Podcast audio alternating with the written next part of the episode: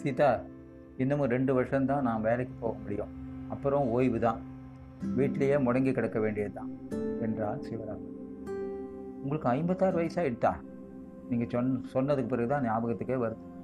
இந்த ஸ்கூல் வாத்தியார் வேலையிலேயே இவ்வளோ நாள் ஓட்டிட்டீங்க. இந்த சம்பளத்திலேயே கவிதாயும் படிக்க வச்சு ஏதோ ஒரு சின்ன வேலைக்கும் அவள் போகிறா அது வரைக்கும் கொஞ்சம் சந்தோஷம்தான். அவளுக்கு நல்ல இடத்துல மாப்பிள்ளை பார்க்கணுங்க. நல்ல இடமா வந்தால் கல்யாணத்தை முடிச்சிட வேண்டியது தான் இன்றைக்கி கல்யாணத்தில் வரதட்சணை செய்கிறதெல்லாம் கேட்குறதில்ல அதுவும் நல்லா தான் இருக்குது இருந்தாலும் நாம் பெண்ணுக்கு ஏதாவது நல்லா தானே டீசெண்டாக செஞ்சு கொடு- கொடுத்து அனுப்பணும். நல்லா சாப்பாடு போட்டு அனுப்பணும். கல்யாணத்தை தடபுடலாக நடத்திட்டாலும் ஓரளவுக்காவது நம்ம செய்யணும் இல்லையா? நீ தேதியில் இதுக்கெல்லாம் ஒரு பத்து லட்சமாவது தேவைப்படுமே. உங்ககிட்ட இருக்கா? ஏன் சீதா? உனக்கு தெரியாமல் நான் ஒரு காசாவது தனியாக வச்சுருக்கேன். நான் சொல்லி பார்ப்போம் இவ்வளோ நாளாக குடும்பம் என்னோட நடத்திக்கிட்டு இருக்க? அதுக்கு சொல்லலைங்க. இதை தயார் பண்ணி வச்சுக்கணும்னு சொல்ல வரேன். எல்லாத்துக்கும் மேலே நாம் எந்த காலத்துலேயோ வாங்கின அரை கிரவுண்ட் நிலத்துல சின்ன வீடு கட்டி குடி போகணும் அதான் என்னோட ஆசை. இந்த ஆசை வந்து நான் ஓய்வு பெறத்துக்கு முன்னாடி நடக்கணும். அதுக்கு பிறகு நம்ம எப்படி வாடகை கொடுத்துட்டு இருக்க முடியும்? சொல்ல. சரிங்க நீங்கள் சொல்கிறதெல்லாம் நல்லா தான் இருக்குது உங்களுக்கு ஓய்வு பெறும்போது மொத்தமாக எவ்வளோ பணம் வரும்? அதை கணக்கு போடுங்க. கவிதாவின் கல்யாணத்துக்கு எவ்வளோ செலவாகும்? அதையும் கணக்கில் போடுங்க. மீதி காசு நாம் போடணுமா? அதில் இருக்குமா? எல்லாத்தையும் கணக்கு போட்டுட்டு அப்புறமா கனவு காணுங்க. நான் வேண்டாம்னு சொல்லலை. சிவராமன் உன்னின் கனவு நனவாகுமா? இல்லை கனவாகுமே போய்விடுமா? தனது நண்பன் ராமகிருஷ்ணன் மட்டும் அவ்வப்போது எழும் பிரச்சனையை அவனுடன் பகிர்ந்து கொள்வான். அவரும் இவனுடன் பணிபுரியும் வாத்தியார் தான் அவர் ஆறு மாதம் கழித்து ஓய்வு பெற இருப்பவர்.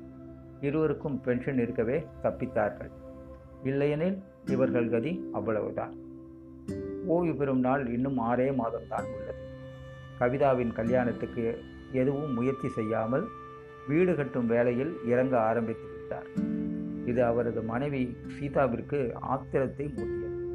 ஏங்க நீங்கள் ஏதாவது விஷயம் புரிஞ்சுட்டு தான் செய்கிறீங்களா இல்லை வீம்புக்காக ஏதாவது காரியம் பண்ணுறீங்களா ஏன் சீதா அப்படி கேட்குற பின்ன என்னவா உங்களுக்கு இன்னமும் கொஞ்ச நாள் தான் சர்வீஸ் இருக்குது அதுக்குள்ளே கவிதாவுக்கு ஒரு நல்ல வரனா பார்த்து முடிப்போம்னு இல்லாமல் வீடு கட்டி வேலைக்கிட்டீங்க வீடு என்னுடைய கனவு சீதா.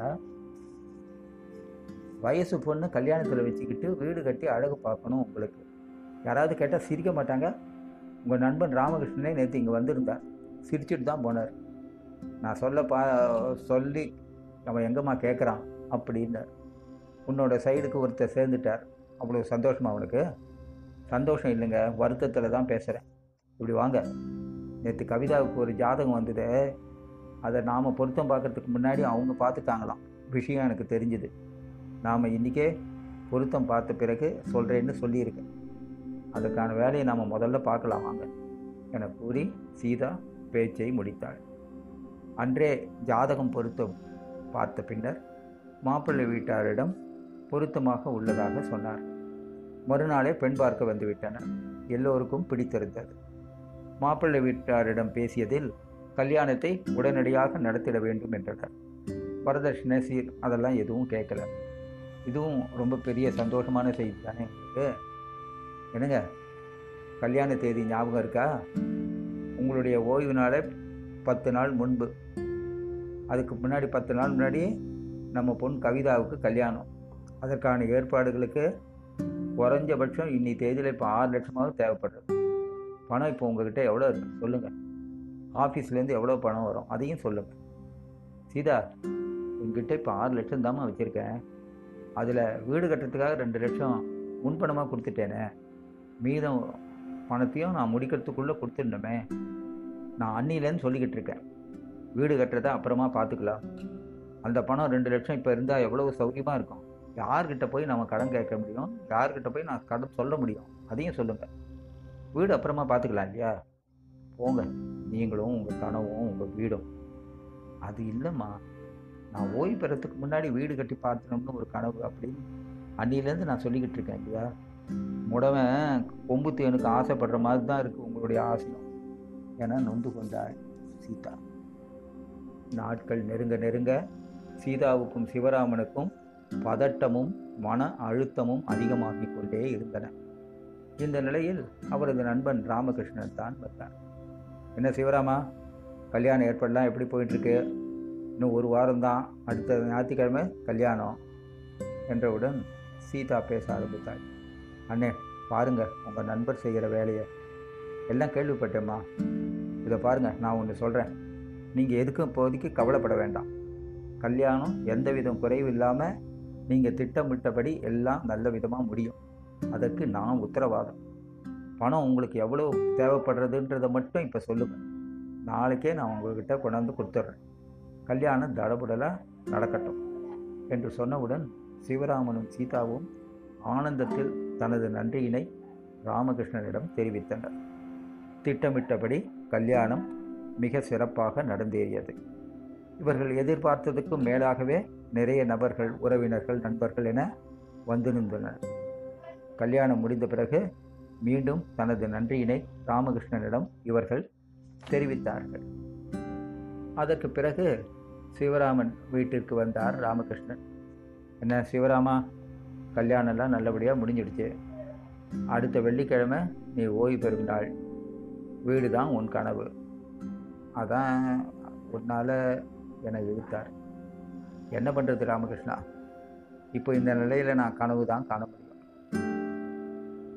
புதன்கிழமை நாள் நல்லா இருக்கு இல்லையா? அன்றைக்கி ஏன் நீ கிரகப்பிரவேசம் போகக்கூடாது?